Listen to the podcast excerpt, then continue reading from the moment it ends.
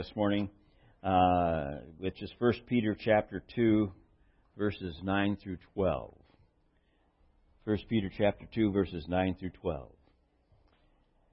But you are a chosen race, a royal priesthood, a holy nation, a people for his own possession, that you that you may proclaim the excellencies of him who called you out of darkness into his marvelous light. Once you were not a people, but now you are. You're God's people. Isn't that amazing? Once you were not a people, but, but now you are God's people. Once you had not received mercy, but now you have received mercy. Beloved, I urge you as sojourners and exiles to abstain from the passions of the flesh which wage war against your soul. Keep your conduct among the Gentiles honorable, so that they, when they speak against you as evildoers, they may see your good deeds and glorify God on the day of visitation.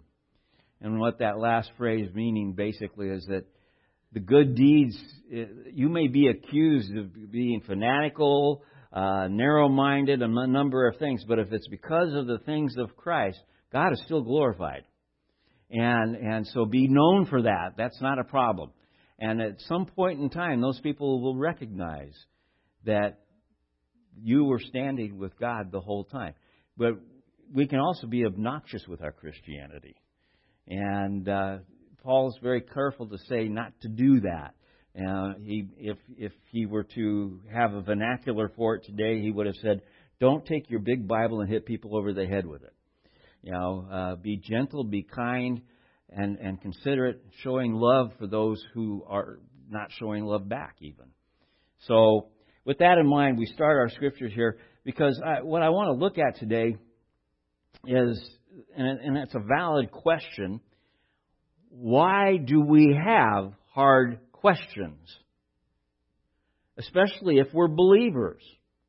Why, as believers, do we have hard questions from Scripture. You would think, and and candidly, I I, I had this misconception I, at a point where I thought once I I started looking into it and started studying and and, became a Christian, it would all fall together in such a way that I would have a, a good understanding of it, and then I found out that there were so many different opinions about so many different things that I couldn't figure out why. How come we can't all agree on certain things and all the, the different things that in the scripture become difficult. And the reason is really far more simple than we want to deal with. And so that's how I'm going to approach why we have these hard questions. First, we have to start at the at the beginning of of this issue, which is that we live in a fallen world, and there is sin, and Paul has a, a description of the condition of the world. We've referred to it uh, uh, over the last few weeks, uh, and, and I want to read the whole passage this morning. It's a lengthy passage, so we'll put it up on the screen that you can follow along. It's from Romans chapter 1, starting with the 18th verse. Yeah. What did I? Oh, don't have it? Well, then you guys have to look up Romans chapter 1, uh, 18th verse. For the wrath of God is revealed from heaven against all ungodliness and unrighteousness of men, who by their unrighteousness suppress the truth. For what can be known about God is plain to them, because God has shown it to them. For his invisible attributes, namely his eternal power and divine nature, have been clearly perceived ever since the creation of the world in the things that have been made, so they are without excuse. In other words, people who deny the the idea of a creator and a, a, a, a what we might call an intelligent design to the the creation uh, are are fooling themselves. Uh, it reveals that there is indeed a God. And isn't it interesting, over the years, we have found that the more science we understand, the less science we know. And in the sense of, of getting down into the, the absolute ultra microscopic, you know, looking at things and the intricacies of cells and, and parts of cells and this type of thing, and still finding more. And how it all comes together, stays together, isn't a mystery in the sense of how it holds together. I know we've talked about that before, but the idea is, is that according to science, everything is expanding in the sense of coming apart, and yet it isn't happening. In the in the in, in a, Scripture makes it really clear about Christ. It's by His breath, it's by His word that it's held together. But even nature reveals itself.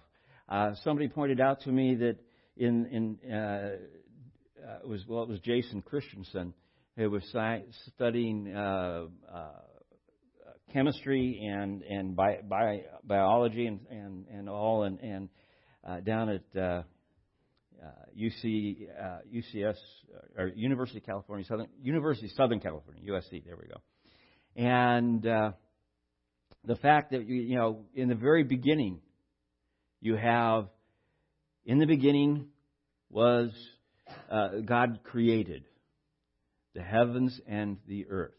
Okay? In the beginning, this time, the start of time, God created the heavens, space, and the earth, matter. So the things, the three things that we look at that everything is made of, uh, it fits into time, space, and matter. Yeah, it's God created that. In the very first few words, there's science coming from the Scripture. And uh, there's a, a, passage in Job that talks about the curvature of the earth, and, and people didn't de- deal with that until uh, Columbus type you know things, and, and yet here in the Scripture it talks about it uh, at the time of Job, which is probably one of the first books of the Bible written. And so we look at all of these different things and realize that if you go into Scripture, you'll see over and over and over again where science is confirmed. And, and now today we look at it. I remember my biology teacher in high school saying, the more we know, and this was back in the in the 60s, and we weren't nearly as as, as far along as we are, especially in in uh, the the microscience. You know, we were in macroscience. You, you were, you know, even just beginning to touch the edges of it. And he says, the more we find out, the more we're going to see there is an intelligent design and that was in a public school. Uh, so uh, what we, we understand is is that this is what Paul is saying. It's, nature reveals who God is, uh, and so man's without excuse for to you know to deny God is is he has no excuse. And they say he says, for although they knew God, they did not honor Him as God or give thanks to Him, but they became futile in their thinking, and their foolish hearts and darkened uh, were darkened. Claiming to be wise, they became fools and exchanged the glory of the immortal God for images resembling mortal man, and birds and animals and creeping things. Instead of worshiping the, worshiping the Creator, they became ones who worshiped what has been created. And uh, it says, Therefore, God gave them up in the lusts of their hearts to impurity. In other words, God let them have their way. This is the world you want, you've got it to the dishonoring of their bodies among themselves because they exchanged the truth about God for a lie and worshiped and served the creature rather than the Creator who is blessed forever. Amen. For this reason, God gave them up to dishonorable passions for their women, exchanged natural relations for those that are contrary to nature, and the men likewise gave up natural relations with women and were consumed with passion for one another, men committing shameless acts with men and receiving in themselves the due penalty for their error. And since they did not see fit to acknowledge God, God gave them up to a debased mind to do what ought not to be done. They were filled with all manner of unrighteousness, evil, covetousness, malice. They are full of envy, murder, strife, deceit, malice, uh, maliciousness. They are gossips, slanderers, haters of God, insolent, haughty, boastful, inventors of evil, disobedient to parents, foolish, faithless heartless, ruthless, though they know God's decree that those who practice such things deserve to die, they not only do them, but give approval to those who practice them. And we see that in our culture today more than ever. As we see the gender issues, our culture is giving approval over and over and over again to these things that are an offense to God. And the result is going to be catastrophic as far as the judgment and, and, the, and what happens to us as a result. And it won't be God doing it in that sense. It's we're doing it to ourselves. Now, the reason why I start here is, is, is somebody saying, well, I, I don't fit into that category anymore. I'm, I'm a believer now. Okay, but it has impacted us. Because all of us come from that. Ever since Adam, the fall, we all come from the fall. Every one of us are born with flesh that is a relationship to Adam and the fall. Every one of us are born with a sin nature that is a relationship to Adam and the fall. All of us have sinned and fall short of the glory. Even while we were his enemy, we sang it this morning, he saved us. And now we sit at his table. Okay, so there is a distinction, but we need to understand this is the framework, this is the groundwork, this is where it starts. And the condition of the world were anywhere where the sovereign God of the Bible seen through Jesus Christ, the one and only path to salvation, and the Holy Spirit working within us to reveal all of this to us. Anything, you know, anything less than that is not worshiping God and falls into the other category. There's only two camps, by the way. There's no partial places. You know, there's a, a real strong movement over the last three decades to somehow bind the thinking of Islam, Judaism, and Christianity with this statement they all worship the same God. Why are they fighting against each other? They all claim the Bible, the Old Testament God Jehovah. Well, I'll tell you what, unless they claim God Jehovah through Jesus Christ, we do not, compl- do not have the same God. They have a false God. Somebody's going to say, well, that's too narrow minded. No, that's biblical. And yes, it may be narrow minded, but it's not too narrow minded.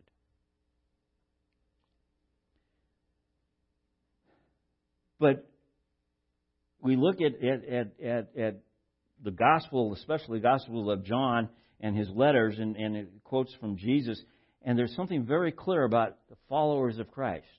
He says, Those who are following me, we're not going to be part of the world. The world is what Paul's just talked about in, in, in Romans chapter 1. That's the condition of the world. Whenever the scriptures are referring to the world, that's what they're talking about. They're talking about the, the, the opposite of the kingdom of God. And Jesus says, You will ultimately, you will be in the world, but you will not be of it. Meaning, we live here, we are a part of it, in the sense that we interact with it, but we don't belong to it. We're no longer citizens of the world. We are citizens of the kingdom of God. A couple of weeks ago, uh, you know, I, I put into my notes, okay, what happened? How does this come about? And, and a couple of weeks ago, we, we shared a scripture coming out of uh, uh, 1 Corinthians chapter 6. I'd like to go back to that this morning. 1 Corinthians chapter 6, uh, verses 9 through uh, 11. Do you not know that the unrighteous will not inherit the kingdom of God?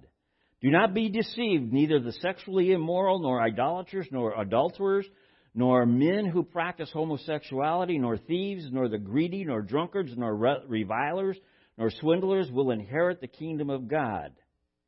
Now, I went through all of that two weeks ago to define those things. I'm not going to take the time to do that again this morning. But the one thing I want you to know is it says, Do you not know the unrighteous? When it's speaking about the unrighteous, it's speaking about the people of the world. They are not part of the kingdom of God. They're not saved. Someone will say, How do you know? It says it right here. They will not inherit the kingdom of God. That means they're not saved. They do not do not be deceived. Uh, neither the, and then all these things they will not inherit the kingdom of God. Now, somebody will say that means the you know anybody that has problems with these sins aren't going to inherit the kingdom of God. That's not what it means. When you get it in full, into full context, what you will see is that anybody who just simply lives this lifestyle non-repentant, they're unrepentant. They aren't. They they don't see it as sin. In fact, they condone it. Uh, they they encourage one another. It's like the person who says, "I don't like to drink alone." uh, you know, it, it's it's the it's it's wanting to share in my sin life with other people of like-mindedness, so that I am allowed that freedom to do it, and not to walk away feeling guilty. Because look, I'm not the only one. Look at all the people that do this. And then the other part of it is, is that we will take another stand. We'll say, I'm not as bad as, and some other group that does something worse. But the idea is, is that all of, you know, those that are unrepentant in this category, the same category as Romans chapter 1, they will not inherit the kingdom of God. And then Paul writes very clearly, and such were some of you. Now, the some of you is a generic thing. It's a nice way of what Paul frequently says since and if, and, and when he means literally. Uh, and, and in this case, some of you. Some of you fit this particular category of group of people, but all of you, if we listed all of the sins, this is not all inclusive. All of you come out of sin. Some of you come out of these sins, some of you come out of other sins, but all of you come out of sin. So don't misunderstand that. That these are only the only sins that are in trouble. What sin causes us to not inherit the kingdom of God? Any sin. Anything that misses God's perfect holiness is less than perfect, misses the mark, is not repentant, deserves the penalty. The wages of sin is death. Such were some of you, but something happened. He says, You were washed. Interesting phrase here. You were some of you, were washed, you were sanctified, you were justified in the name of the Lord Jesus Christ and the Spirit of our God, and by the Spirit of our God. So you even see a picture of the Trinity there uh, Jesus Christ, God, and the Spirit. Uh, but the whole picture is, is that there's a specific pattern. You were washed, sanctified, and, and justified in the name of Jesus Christ, with Jesus Christ at the forefront of all of this. The assumption is that Paul is making here is that you have already made a confession of faith. And therefore, as a confession of faith, you have been washed, sanctified, and justified. Paul was, would have uh, automatically just assumed that, and of course, if we read through all of this and get into the chapters uh, prior to this, you would see that, that where that all comes from. So, as we get saved, we become uh, the beginning of being washed, sanctified, and justified.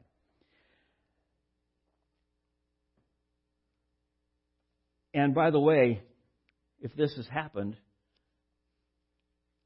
you will inherit the kingdom of God. You will inherit the kingdom of God. This idea of being washed, it's the cleansing of the conscience, really, if we want to get down to it. It's a cleansing of the way we think, transforming the way we think. Now, we can't do this on our own. We can't get righteous on our own. We can't get thinking the right way on our own. That's why he says, with the Holy Spirit, the Spirit of God working in us. At the point in time that we confess Jesus Christ as our Savior, at the point in time we accept Him and believe that He is the Son of God, the one that God raised from the dead, we are in the process of being washed, sanctified, and justified. And at that point, of confession, we receive the gift of the Holy Spirit in us. Period. The Holy Spirit begins to work in us, causing us to think in a new way, a different way. Paul tells us in Romans chapter 12 to offer ourselves as a living sacrifice, to, uh, which is an acceptable thing to God. A living sacrifice so that we will be transformed to the likeness of God's work instead of to the, be conformed to the world. He says, Do not be conformed to the world, but be transformed. Transformed means metamorphosis, not just changed, but made new. God is in the process of making us new. By the way, he makes an absolute promise. Philippians chapter 1. He's going to complete this work that he has started. So the cleansing of our conscience is this idea of being washed. And by the way, this is an ongoing process. The more uh, the, the cleansing goes on, the more I come to realize there's more to be cleaned. Uh, sometimes we get into Scripture, it's the same way. The more Scripture I know, the more I realize I don't understand. Uh, and, and I'll share with that in just a minute. But the idea is, is that this cleansing is something that it's going to be a lifetime happening. I live in a mortal body. I have a, a, a, a flesh that has its desires and wants, and I'm going to be in competition with that from the spiritual side for all of my life. We'll look at that closely in a minute. This idea of having your mind transformed leads to the idea of sanctification. You are sanctified. Sanctification is an ongoing process. It means to be set apart, to be made holy, to be made acceptable to God. How, what, what has to happen to us to be acceptable to God? Does anybody know?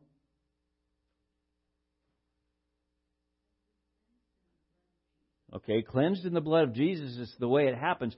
The reality is, is that it says, Be you holy. Be holy as God is holy. If we want to come before the throne of God, we have to be as holy as God. Every one of us is in trouble, even now, if it weren't for the indwelling of the Holy Spirit and the work that He's doing in us of sanctifying, changing the way we perceive things in the world. Does anybody still struggle with sin in here? Of course, every one of us do. And so this process of wash and sanctification is an ongoing process. And again, like I said, it's a lifetime happening. We're going to get down to the to the end of it, and and and uh, we're going to end of life, and we're still going to recognize that there are things that have not happened yet. Uh, and but but but as God brings us through death, by the way, I always emphasize this when I talk about death at the end of life. Death is never our friend. I've heard heard sermons and things at funerals uh, because we're believers. Death has become our friend because it has lost its sting. It's lost its sting. It doesn't mean it's our friend. It lost its sting because of Jesus Christ, and it no longer is a threat to us. But death is the result of what? Sin. And anything that's the result of sin is not going to be our friend. Death is the final consequence to sin. It's not our friend. But Christ has defeated it. It was our enemy and it's defeated. And it doesn't make it our friend. Side note. So, this idea of being sanctified, set apart, made holy, uh, it's a process. God is taking over through the indwelling of the Holy Spirit, making us new. And so there's a, a term that's it's, it's fairly popular right now. It's called, and it comes not it's not new. It's just become popular again. Already, but not yet. God looks at it as already happened, and therefore invites us into His throne room, past the veil that's torn. He invites us to, to dwell with Him even though it hasn't been finished. He sees it as done. That's where we come to the word justified. Though out of these three, justified is the only one that is already completed. You don't get justified more.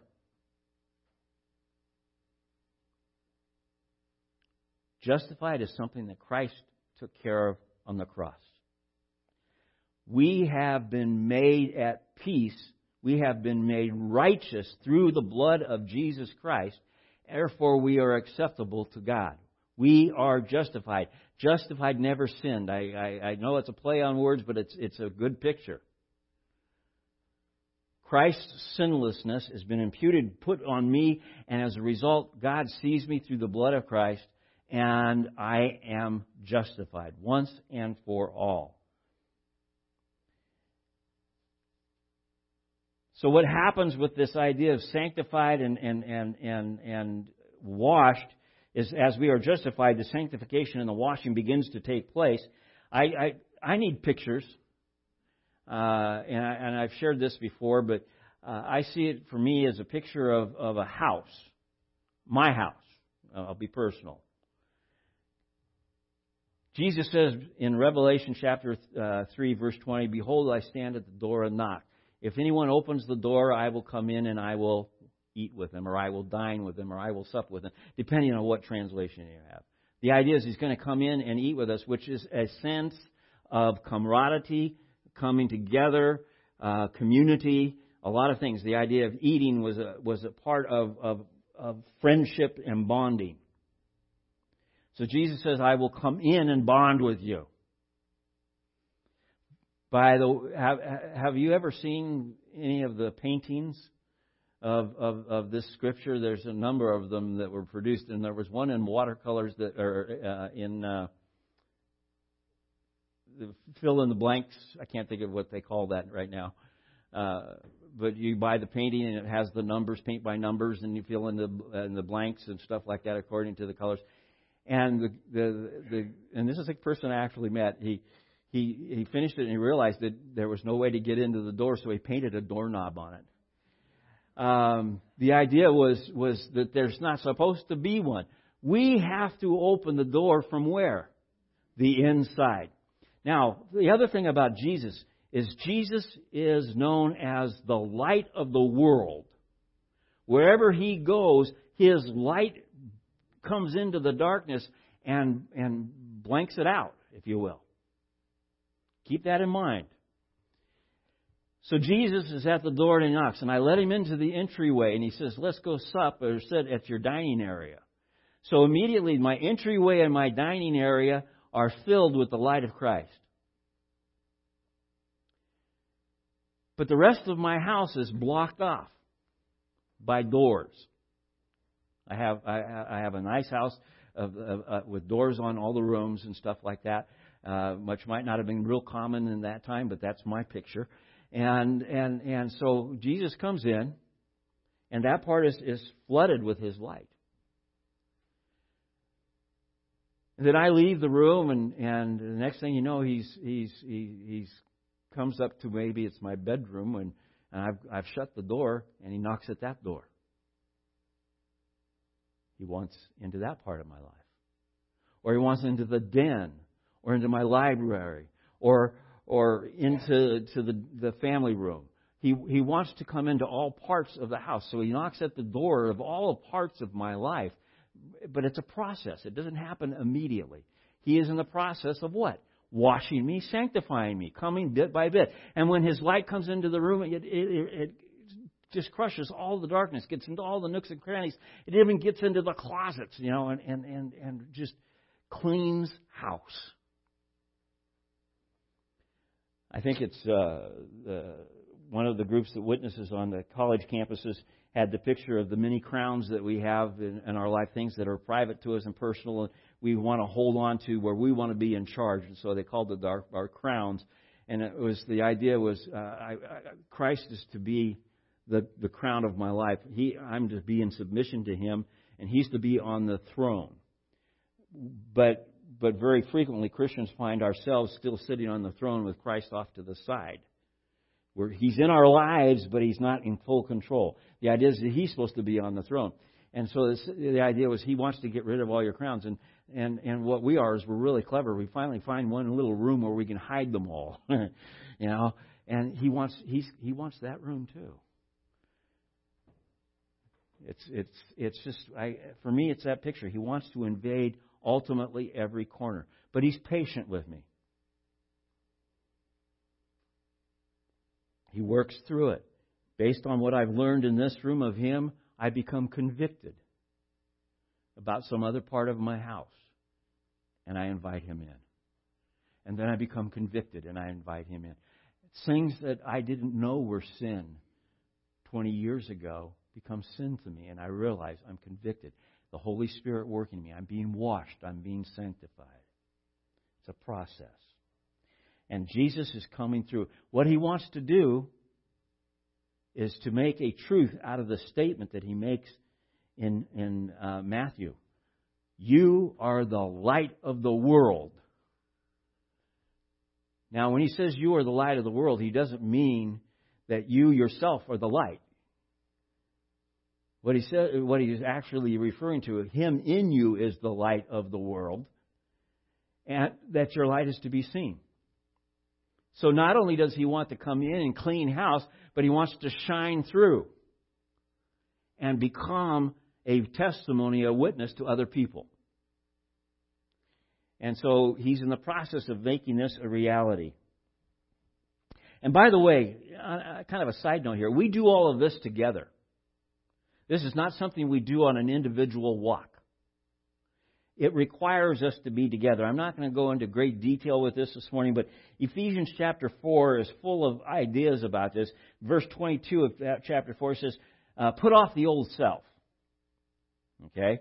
Okay, I need to do that. That's what we're talking about being changed, being transformed. And, and, and it says to do it in verse 23 be, be renewed in the spirit of your mind. That's how you put off the old self. And it says, then put on the new self. By the way, you always have this coming up in Scripture in one way or another. When God asks us to put off something, by the transforming and renewing of our mind, He asks us to put on something in its place. Take off the world, put on the kingdom of God in some way.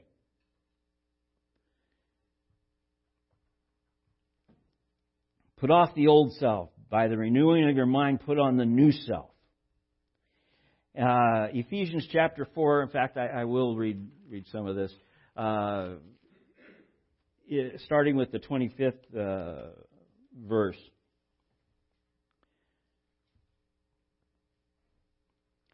Therefore, having put away falsehood, let each of you speak the truth with his neighbor.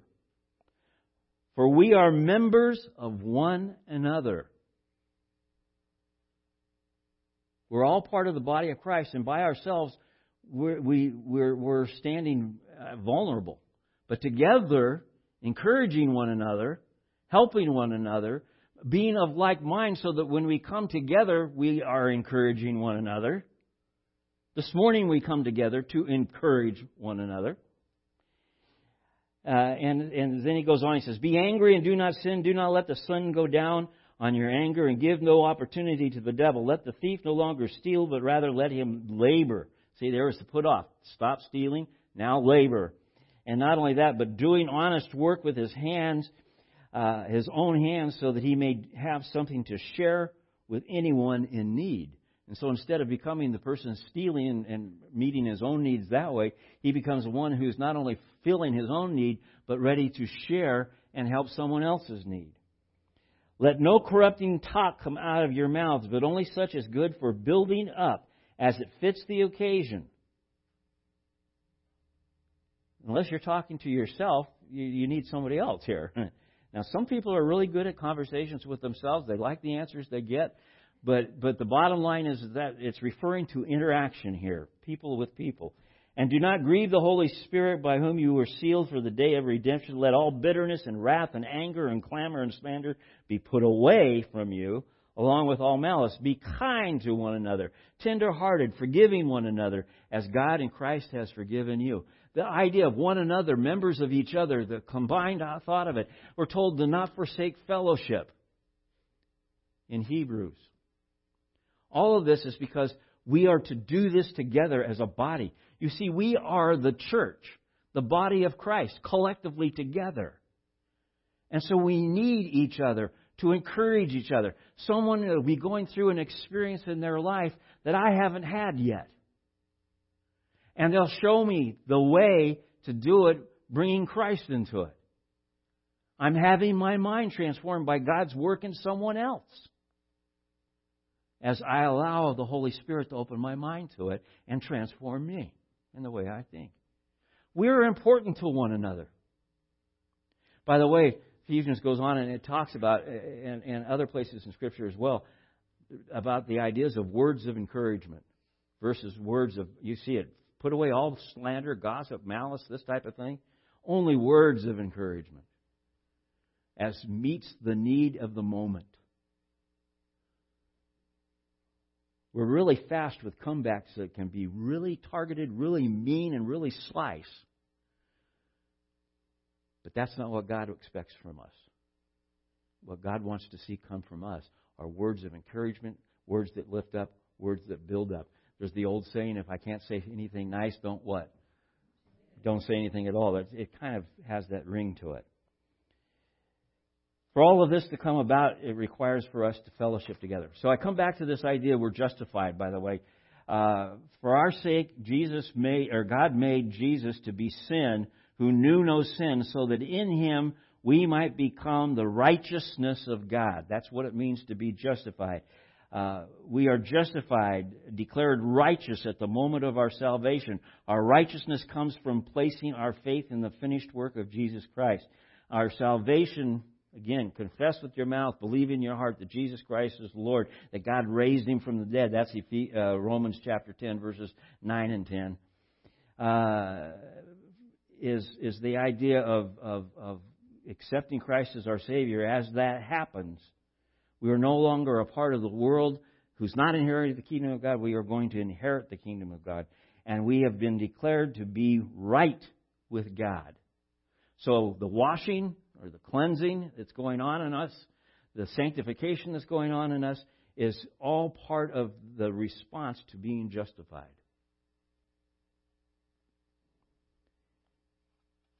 We had a debt that we didn't uh, that we couldn't pay. And that whole sin debt has been paid in full. In the words, it is finished on the cross.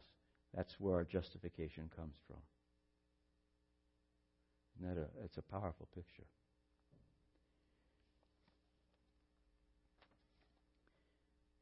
So we're being washed, we're being sanctified, we're being, we have been justified, and, and yet I have to put here, but wait, I'm still struggling.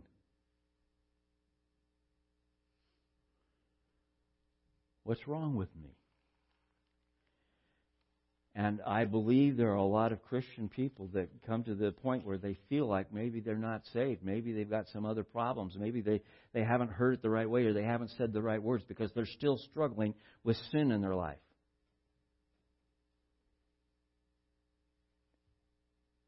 Romans chapter 7, I'm not going to go through the whole, the whole chapter, but just the last few verses. Paul says, I find it to be a law that when I want to do right, Evil lies close at hand.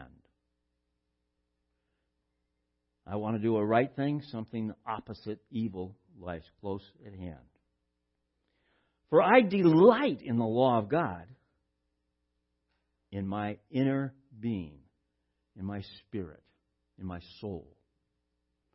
But I see in the members of, uh, in my members, he means in my flesh, I see in my flesh another law waging war against the law of my mind and making me captive to the law of sin that dwells in my members. He's looking at it and saying, I'm in a duel here. I'm in a, in a battle zone. I'm in the flesh and I want, and my flesh is crying out to be satisfied. And my mind is saying, but there's, there's things that you can't do anymore because you are a man of God. But I want to do this. But you can't do that anymore. And, and you're this battle going on. And so Paul writes as he looks at this, he says, Wretched man that I am. And this is Paul speaking, a man who is preaching the gospel. He's saved. He's, he's inheriting the kingdom of God. He says, Wretched man that I am. Who will deliver me from this body of death? Who will deliver me means to deliver me from the influence of this. Who's the one that's going to transform my mind so that this can, I can have some victory?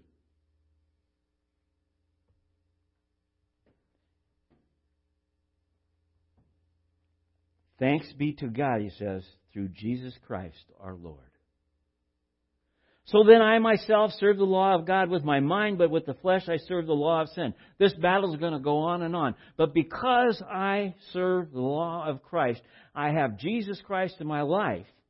He goes on to chapter 8, which is a powerful, powerful chapter. It's one of my favorite chapters to go through.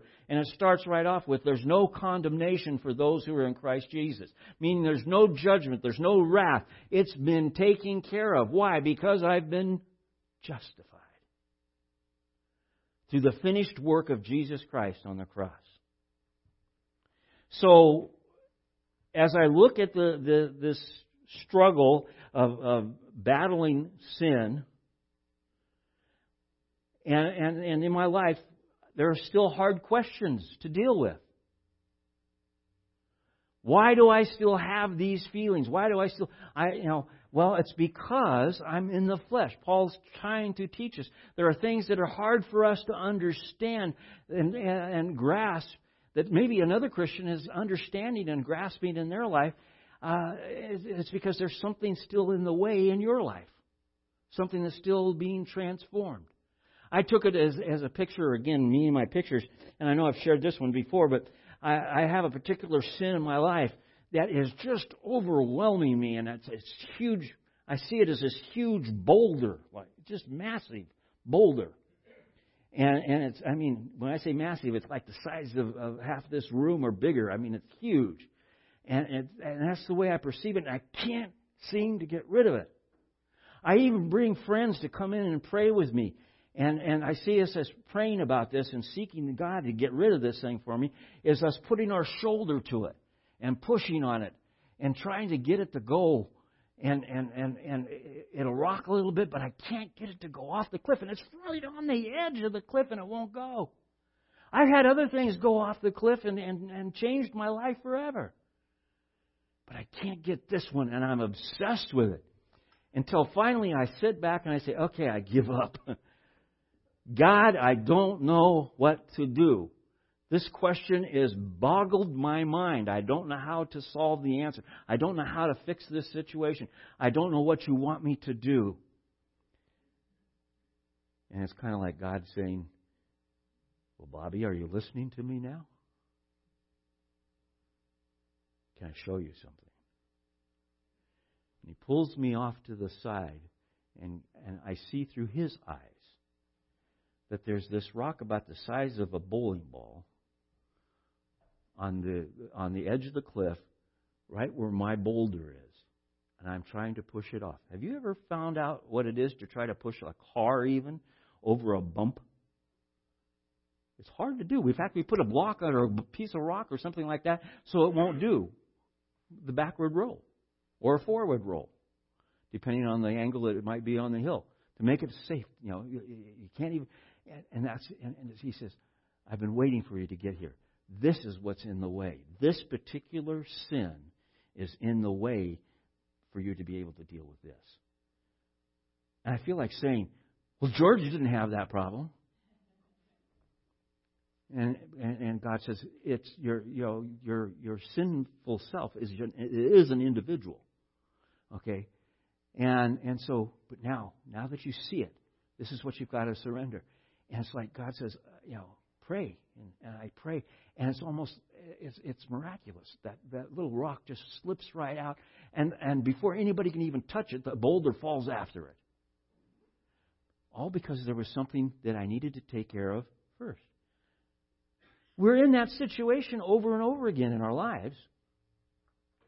And what I'm trying to say is, is that, you know, we have questions about all sorts of things about God. You may not have the same questions that I have And some of them we'll have collectively. Some of them we're going to have to come to the conclusion that we'll not know until what?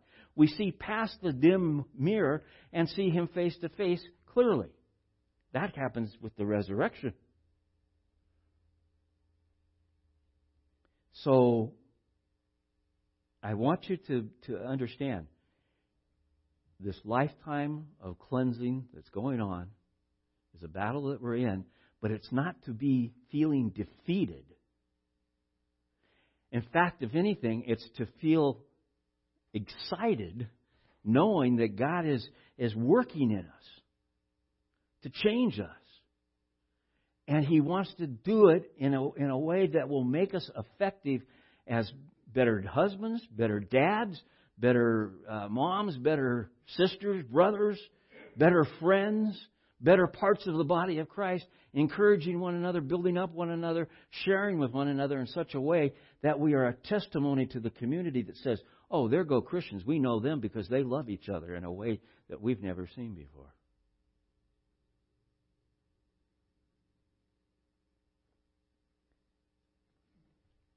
We have hard questions. We're dealing with some of them. Some of them we don't want to hear the answers to. Part of them, some of them we want to cloud with the, the culture and use cultural answers to biblical questions. Doesn't work. We have to wrestle with the Word of God. It wasn't easy two weeks ago talking about homosexuality. I'm sure it wasn't easy for Brad last week to talk about abortion talking about, uh, we're going to be starting to talk about men's roles and women's roles. And people are going to say, oh, oh, you, you, you're one of those churches that says women can't be elders in the church, or, you know, and we're going to have to discuss that. Those are hard questions. But when we come to it with the prayer and stuff, Lord, transform my thinking, transform my mind to receive through your Holy Spirit what your word says so that I can understand it. You've got a heads up. And so, as we're going through these difficult questions this summer, pray before you get to church. Pray during the week that God will open your mind to things that even will happen through the week to prepare you to hear His Word on Sunday morning. In fact, we should be doing that all the time. I hear people say, you know, we need to sing a little bit longer, or we need to sing a few more songs, or we need to do this so we could be ready to hear the Word of God. And I, and I had a pastor once tell me, we're supposed to come ready to hear the Word of God. We're supposed to come ready to hear through even the music to be enriched and, and brought up, not to be built up to a fervor, but to be already there when we get here. We expect that of the pastor preaching. But he's not any different than anybody else in the congregation. He's just the one that, that has the gift to sit here. And we all have gifts that we're supposed to be sharing within the body. I have people ask me, What's my gift? And the only thing I can tell you is, Are there things in your life that you know you're supposed to be doing that you're not? Well, yeah. I said, get those things cleared away, and then God maybe can speak to you about your gift.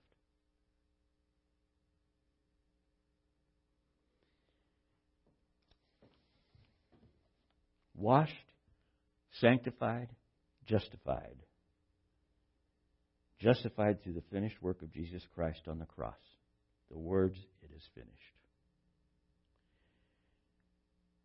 Once we were not a people, but now we are a people. Once we did not have mercy, but now we do have mercy.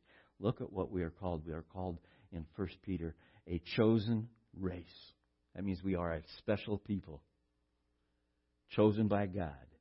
We are a royal priesthood. That means that we are actually princes and princesses, or some way people like to say kings and queens. It doesn't matter. We are royalty, and we are priests.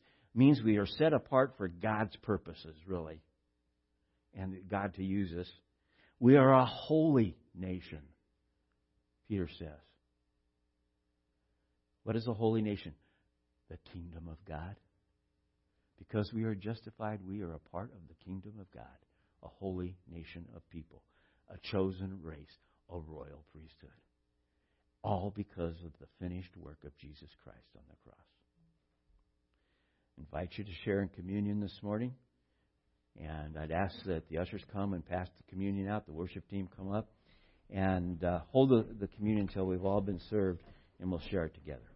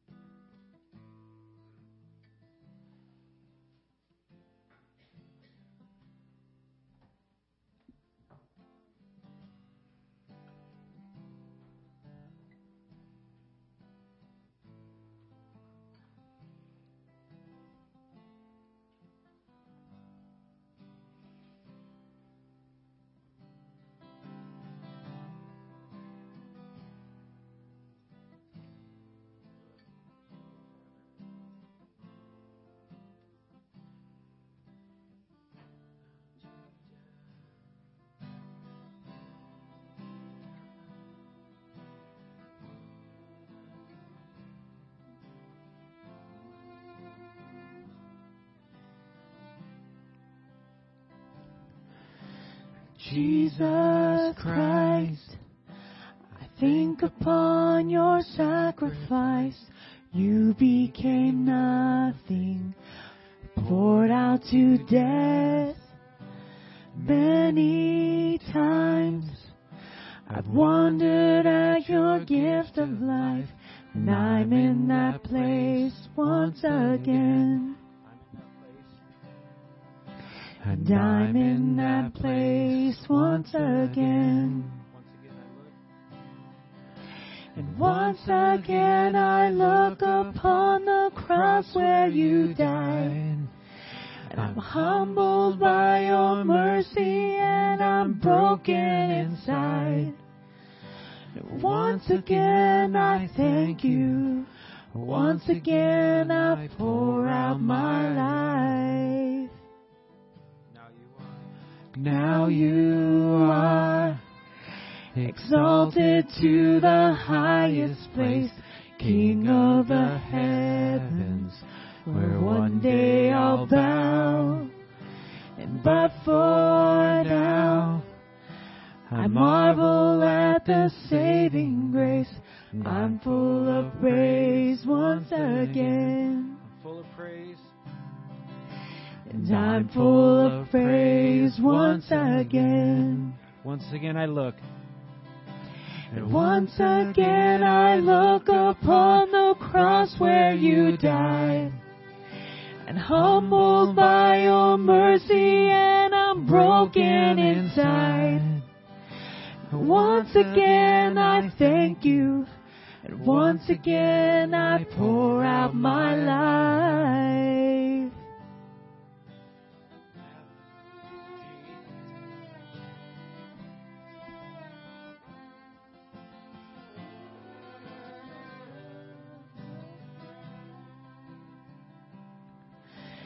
Thank you for the cross.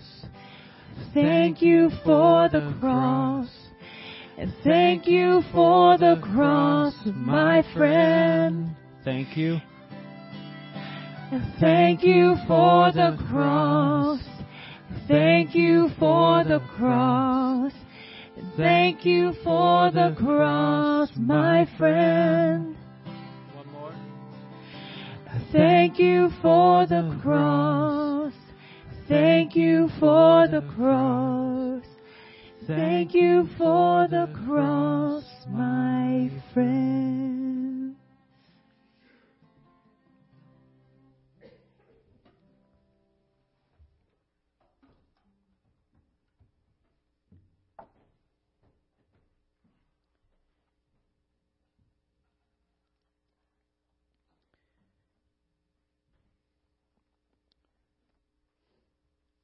Paul records in 1 Corinthians, the 11th chapter, what he received from the Lord, he says, and I, it's a part of the picture of communion in Scripture. I'd like to share that part with you this morning. He says, For I received from the Lord what I also delivered to you. That the Lord Jesus, on the night when he was betrayed, took bread, and when he had given thanks, he broke it, and he said, This is my body, which is for you. Do this in remembrance of me. Let's share the bread.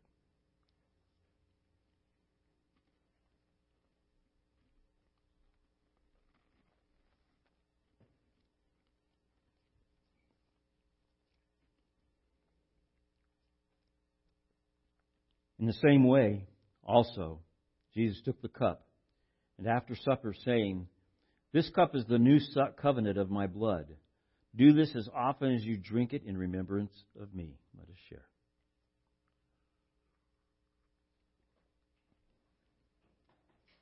He concludes with this For as often as you eat this bread and drink the cup, you proclaim the Lord's death until he comes.